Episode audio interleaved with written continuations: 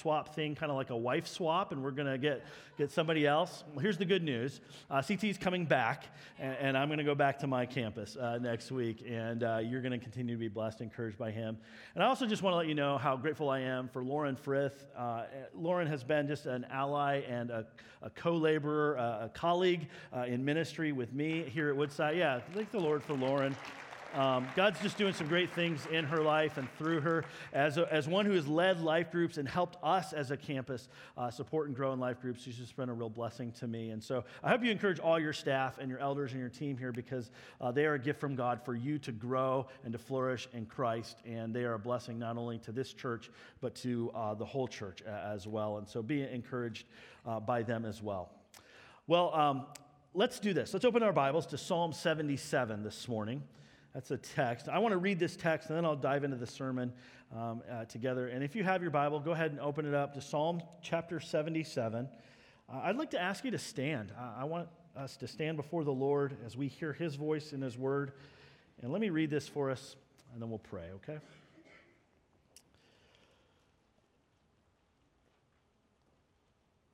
Psalm 77.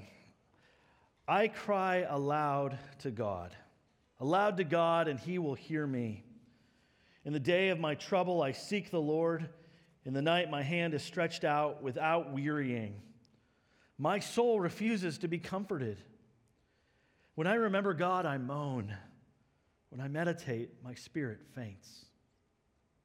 You hold my eyelids open. I'm so troubled that I cannot speak. I consider the days of old, the years long ago. And I said, Let me remember my song in the night. Let me remember, let me meditate in my heart. Then my spirit made a diligent search. Will the Lord spurn forever and never again be favorable? Has his steadfast love forever ceased? Are his promises at an end for all time? Has God forgotten to be gracious? Has he in anger shut up his compassion? Then I said, I will appeal to this, to the years of the right hand of the Most High. I will remember the deeds of the Lord. Yes, I will remember your wonders of old. I will ponder all your work and meditate on your mighty deeds. Your way, O God, is holy. Well, God is great like our God. You are the God who works wonders. You have made known your might among the peoples. You, with your arm, redeemed your people, the children of Jacob and Joseph. When the waters saw you, O God, when the waters saw you, they were afraid. Indeed, the deep trembled. The clouds poured out water. The skies gave forth thunder. Your arrows flashed on every side. The crash of your thunder was in the whirlwind. Your lightnings lighted up the world. The earth trembled and shook. Your way was through the sea, your path through the great waters, yet your footprints were unseen. You led your people like a flock by the hand of Moses and Aaron. This is the word of the Lord. Let's pray. Oh Lord, we thank you this morning that we can be in your presence together, that we can be here, hearing your voice. And so I would pray that, that we today, as we hear your voice, would not harden our hearts, but Lord, that, that you would open our hearts, that your spirit would work now and draw us closer to yourself and allow us, equip us, Lord, strengthen us to know what to do with these anxious hearts. Give us grace, Lord, this morning that we might see Jesus, that we might know him and draw near to him and receive your grace. Father, let the words of my mouth and the meditation of my heart right now be acceptable in your sight because you are my rock and my redeemer. And bless us today. Make us new people by your grace. We ask your spirit to speak now because we are listening. We ask this in the name of Jesus, our Lord. Amen. Amen. Well, I have the, uh, the challenge this morning of concluding this series We've been uh, putting out there to you all over the several months ago some questions. We said, you know, what questions do you have? What do you want to hear from, from your church and from the leadership of your church? What are the big questions you want answered in your life? And so we put out this online survey. Many of you, I believe, responded and asked. And we, as campus pastors, got a list of all of these questions that we were supposed to answer. Somebody asked this morning, Did I draw the short straw? Did, did I, was I the last one to pick, and somehow or another I got to deal with the question is anxiety or being anxious a sin? Well, I want to tell you, I didn't draw the short straw. I wanted to answer this question, mainly because I can be an anxious person. This hits home for me and my family and my life. And so I thought, I need to understand how is God at work and what is He doing so that I can address my anxious heart and we can figure this out together. So I'm going to try and answer this question Is anxiety or being anxious a sin? But I want to tell you, it's a minefield to walk through this question. You probably feel it already. I am anxious answering this question before you uh, today. And I've tried to do this. This is the sixth time I've preached this message, so you're going to get a good one. I, I've worked out all the kinks. I know where this thing goes. We're going to get there well. But, but here's where the tension rises for me about answering this question. First of all, on one hand, we should say yes.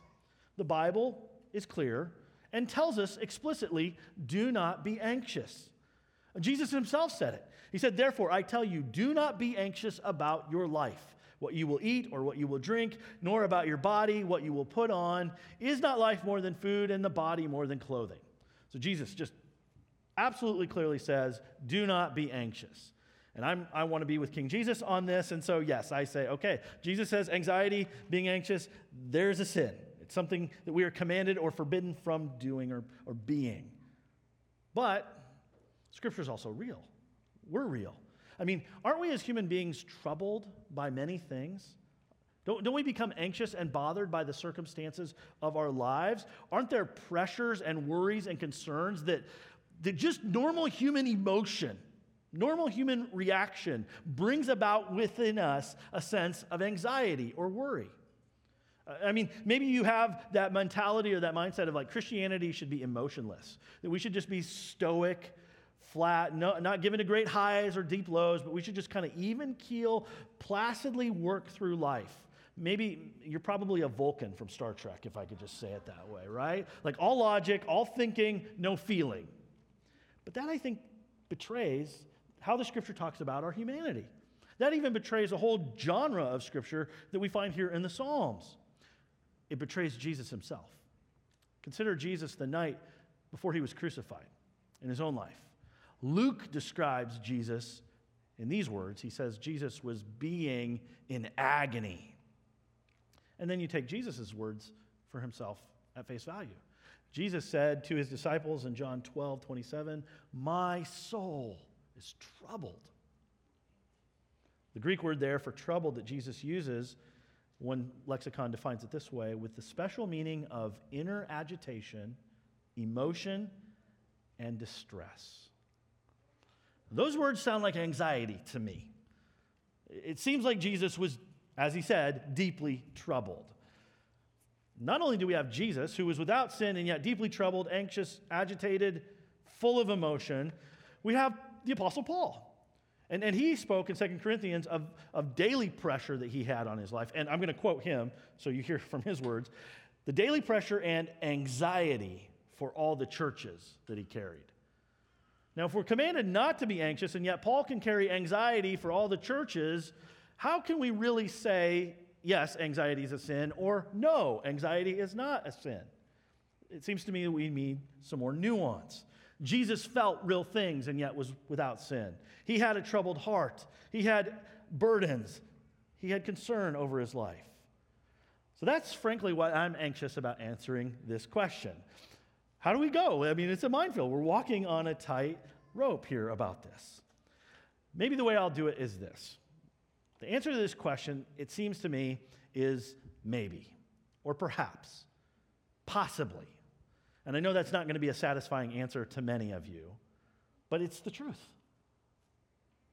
And I think that the way we navigate through, this is to think about what we're anxious about, and really more deeply, what do we do when anxiety comes our way? What do you do with your anxious heart? So think about that. What are you anxious about? Are they the right priorities? Are they the right things? Are you concerned for deeply? Does, do you lay awake at night thinking about the big things that you could be and should be thinking about? Or do troubles and, and fears and burdens creep into your heart and life that maybe are out of your control? maybe you, you don't have much influence or impact on, and, and so you rightly shouldn't be anxious about that. But again, more, more pressing is the deeper question of what do we do with our anxiety? Because we all have that. We lay awake at night. I'm troubled. I was anxious driving here this morning. Like, what do I do with that anxiety? Where do I go with it? So, in this message, I want to deal with what we do with our anxiety. And here's the big idea that I want to just lay out for you the, the truth that I think will help us reorient ourselves to the Lord and to our anxiety. It's this that rightly reflecting on God will reorder our anxieties. As you and I, as men and women of God, as we look to Him, as we see Him for who He is, as we acknowledge what He has done in our lives and in history past, as we look and reflect on God, I believe that that will be a remedy and an antidote to help order our anxieties and give us something and someone to take them to. So that's what the premise that I want to walk off of this morning. Now, we're here in Psalm 77, and the Psalms, as I mentioned, are, are loaded language for us to be able to learn how to pray. I love the Psalms because they are full of highs and they are full of lows. They are filled with emotions and cares, and they are here for us. This is Israel's prayer book, so it's our prayer book as Christians as well. This is a way and a place for us to learn how to take our cares to the Lord. This is language for us to take to God and say, God, here's what's going on in my heart and life. And so here's where we are in Psalm 77 to take our cares to the Lord. And, and we don't know much about the person who wrote this psalm. We don't know really anything about the context or the situation in which they were under writing this psalm. That's helpful for us because it just applies. If you're an anxious, troubled person today, this psalm is for you. In fact, I would call it a psalm of an earnest prayer coming from a troubled heart. It shows us how to rightly reflect on God so that our anxieties and our anxious heart will be reordered. So here's the question that I want to answer How should I address my anxious heart? What should I do when situations and circumstances surround my life that trouble me? How should I take these burdens and these cares that keep me awake at night? How should I take them to the Lord? And I want to give us three steps in that this morning. What to do with our anxiety. We're going to take three steps in dealing with them. But I want to say one more thing about anxiety before I take us through this psalm. Friends, there are, there are times when anxiety and depression and panic attacks and the like should be clinically addressed. And I want you to hear me clearly on this. There is no shame, there is no sin in using resources such as physicians and counselors or therapists to help us rightly address the physiological responses our bodies can have to these anxious things. So, if you have panic attacks, if you have anxiety, if you're in, uh, dealing with depression in some way or another, it is right and good, and I think helpful for you to see a physician and a doctor. Perhaps it's good for you to see a counselor and to work through those things. There is no sin or no shame in doing that. God, in His grace, His common grace to all humanity, has given us these vocations and these skills to help us. So utilize them. But how do we address our own hearts? Okay, this is where I want to lay in as a, as a soul care physician, if you will, and help us deal with our anxious hearts. And these are the three steps that I think this psalm helps us take in order to deal with and have our souls rightly reoriented to the Lord and to our anxiety. Okay, so here's number, step number one. Here's where we'll start, where the psalmist starts, and that is to acknowledge our anxiety to the Lord. Right out of the gate, you and I, in addressing our anxious hearts, need to acknowledge that we are anxious to God. Okay, so this is what the psalmist does in, one, in verses 1 through 4. He says, I cry aloud to God. Right? Who's he taking this anxiety to? To God. Taking it right to heaven, right to the throne room of God himself, right to the Lord. He says, I cry aloud to God, aloud to God, and he will hear me. In the day of trouble, I seek the Lord. In the night, my hand is stretched out. He's just saying, like, here it is. I'm anxious. I'm troubled. The things of my life right now are deep. They concern me. I'm laying awake at night and I'm taking this to God. And notice how he talks about doing this. It's, it's not just quiet, although that might be the way that you process anxiety. It's not just an internal churn, but he is vocalizing this loudly to God. I mean, he's like, I am yelling at God these things. I am shouting to him, God, this hurts. I'm burdened. This is hard. What's going on? And he has hope here. He knows that God will hear him. He says, Just as I express these things to the Lord, There he is listening. He hears me. And so he says, In the day of my trouble and in the night, I am seeking him. I am crying out to him. Now, I love his candor and his honesty here because it, it allows you and I to do the same thing. He's just this frank so that you and I can be like, oh, okay. Well, the psalmist can do it. Like, if he can yell out to God about these things, certainly I can. There I can go. N- notice how, how he's just vocalizing and sharing this. He says, I cry aloud to God. Or verse 2 My hand is stretched out without wearying. To do that for the Israelites, that was a posture of prayer. Much like you and I would kneel in prayer and fall down before the Lord. For them, the posture of prayer was lift your hand up to heaven, raise it up, reach up to God because He's going to reach down and care for you. And so he says, my, At night, I'm laying on my bed and my hand is just up. God, do you see me? Do you know my pain? Do you know the agony? Here I am. Answer me. Hear my prayer. Furthermore, he expresses the anxiety of his heart by saying, My soul refuses to be comforted. I'm like, there's not much touching the anxiety that's here, the feeling. Like, I just can't shake it. He says, I moan in verse 3. My spirit faints. You feel the rock on him, you feel the burden. Or furthermore, in verse 4, he's like, God, it's like you hold my eyelids open. I can't sleep because of these things. I'm so troubled, I can't speak.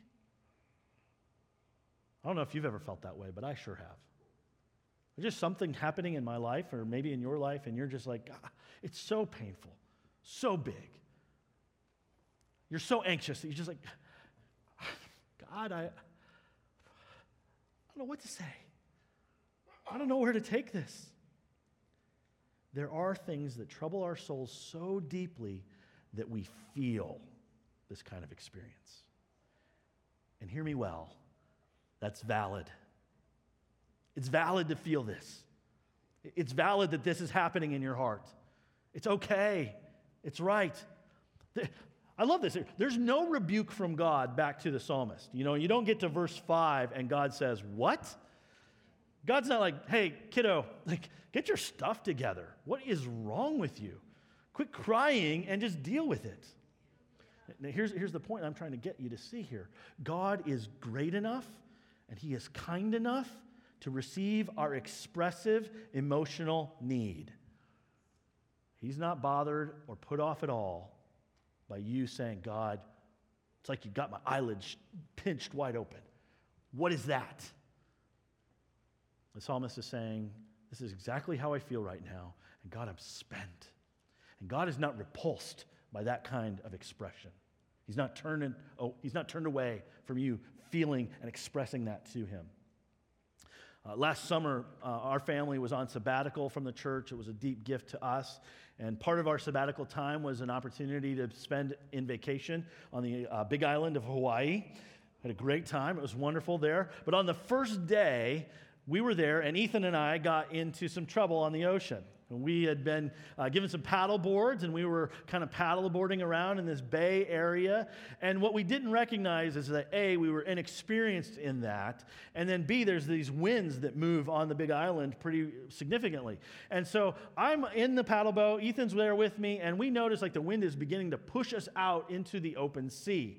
And the ocean's getting choppy. We're not knowing how to do this well. We're kind of going in circles and we're not able to get back to the beach itself. And, and in all of that, we begin to get really troubled. Like, what's going to happen? Ethan gets on my paddleboard, we're paddleboarding in, and then this big wave comes and just knocks us off into the ocean. No life jackets. Like it's a tremendous moment. I grab Ethan, throw him up onto the paddleboard that I'm on, get up on myself, and Ethan then begins to, to cry out and just yell out, Dad, I'm gonna die in Hawaii. I'm like, son, could be worse, right?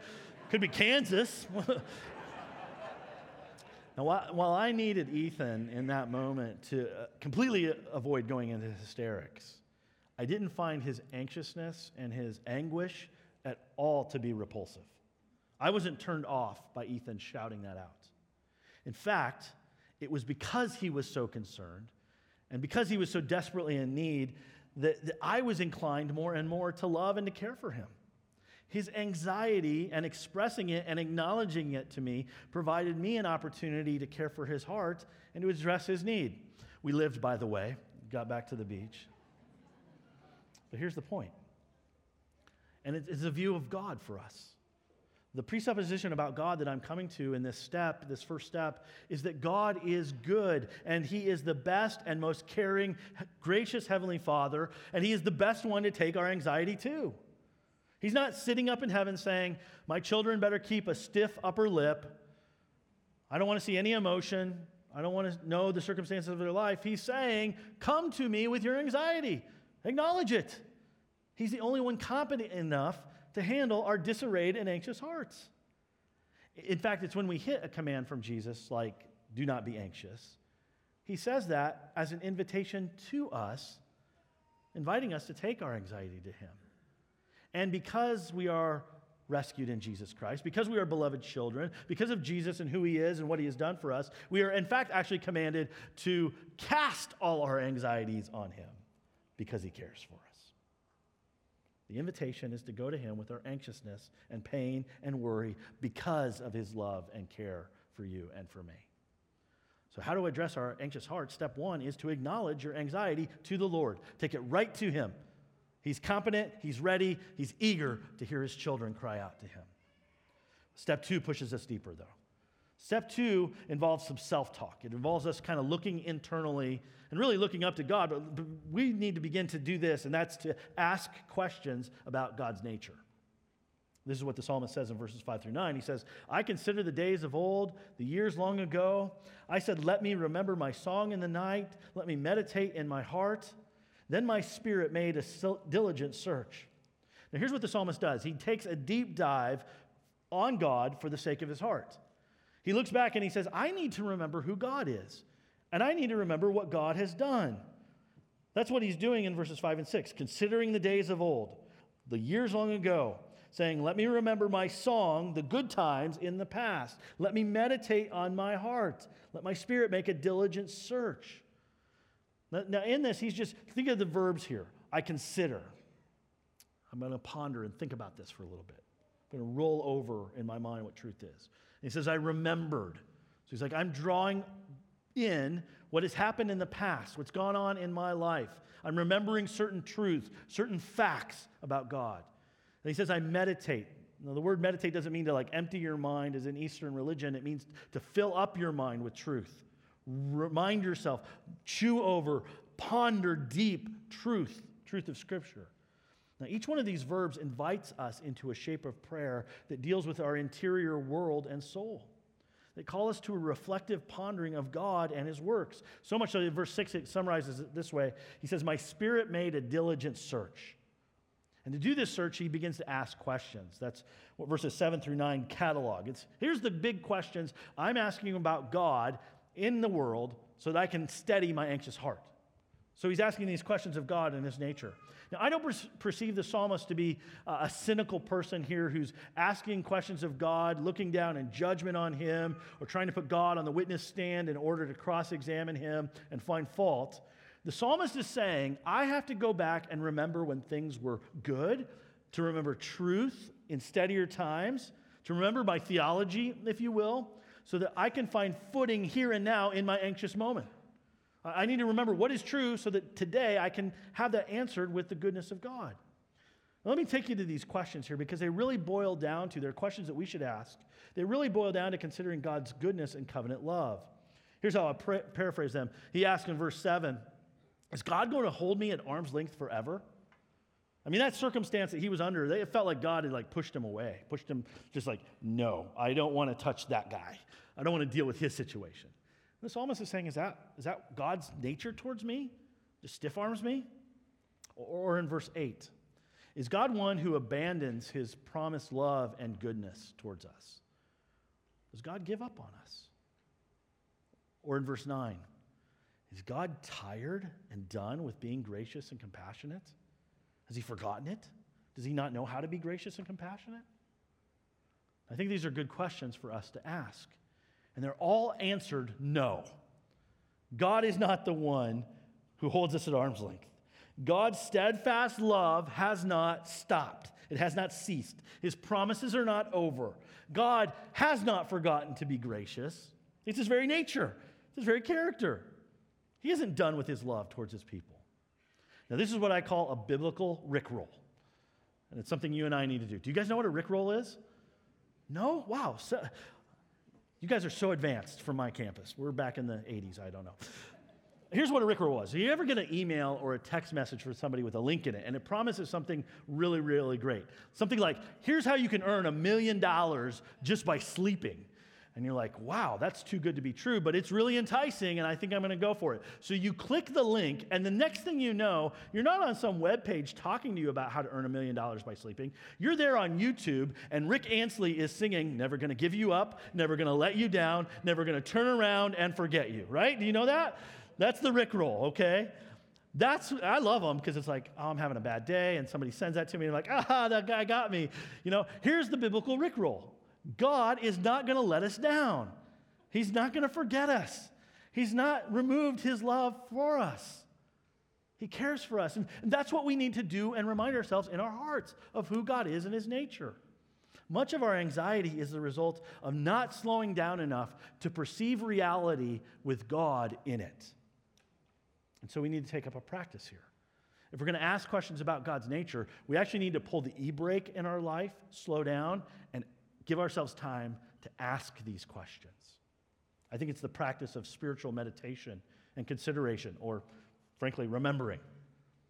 I think it's necessary for us as believers to slow down and to identify who God is. Tim Keller wrote about this and he said meditate to meditate is to ask oneself questions about the truth such as what difference does this make? Am I taking this seriously? If I forget this, how will it affect me? Have I forgotten it? Am I living in light of this?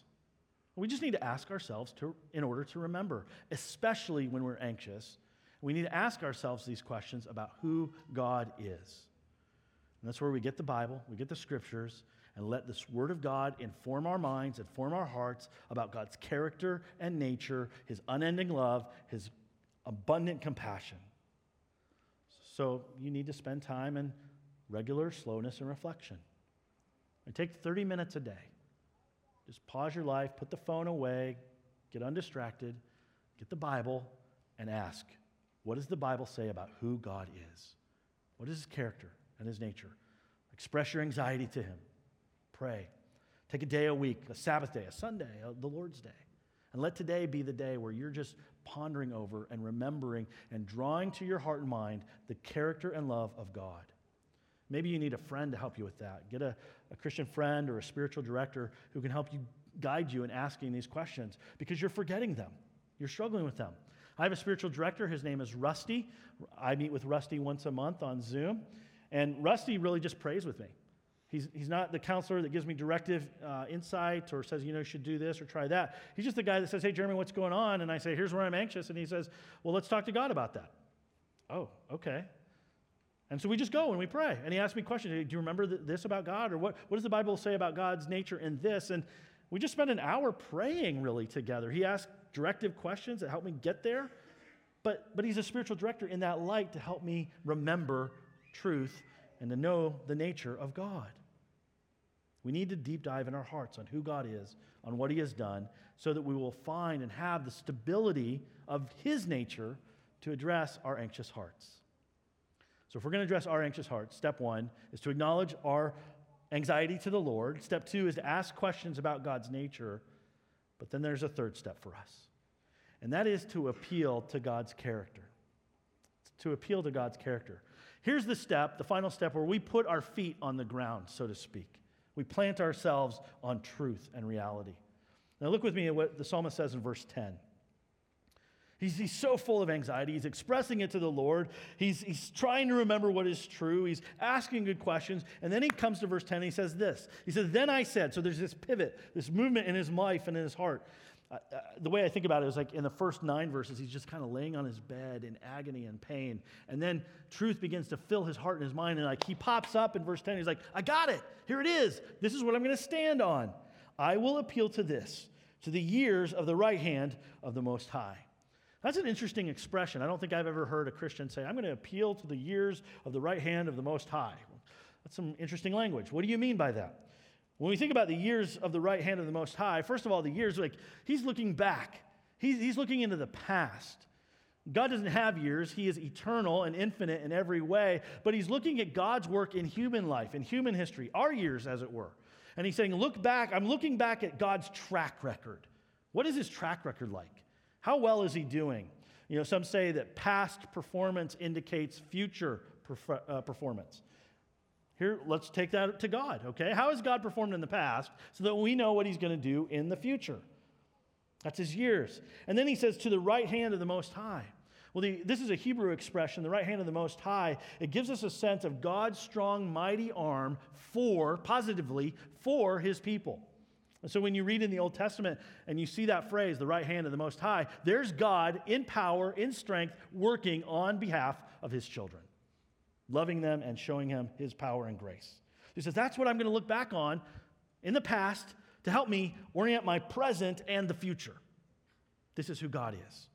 This is what he's done. This is what I'm going to stand on in my life. To do this reflection and meditation, he uses these phrases in verse 11 and 12. I will remember the deeds of the Lord. I will remember your wonders of old. I will ponder all your work, meditate on your mighty deeds. He's just doing that reflective, meditative on God's history. And this is important for us. Where do we find God's history? Where do we find his years? In the scriptures. Do you want to know God's track record for his children, for his people? Just start in Genesis 1 and keep going. It's right there. He's proven himself in every way. And as we sang this morning, he's undefeated. He hasn't lost a game yet. Here's God in his perfection. And so he's just saying, I've got to go back to the Bible and remember what God has done, his wonders, his work, his mighty deeds. I've got to remember who God is, verse 13. Your way, O God, your paths, they are holy. What God is great like ours?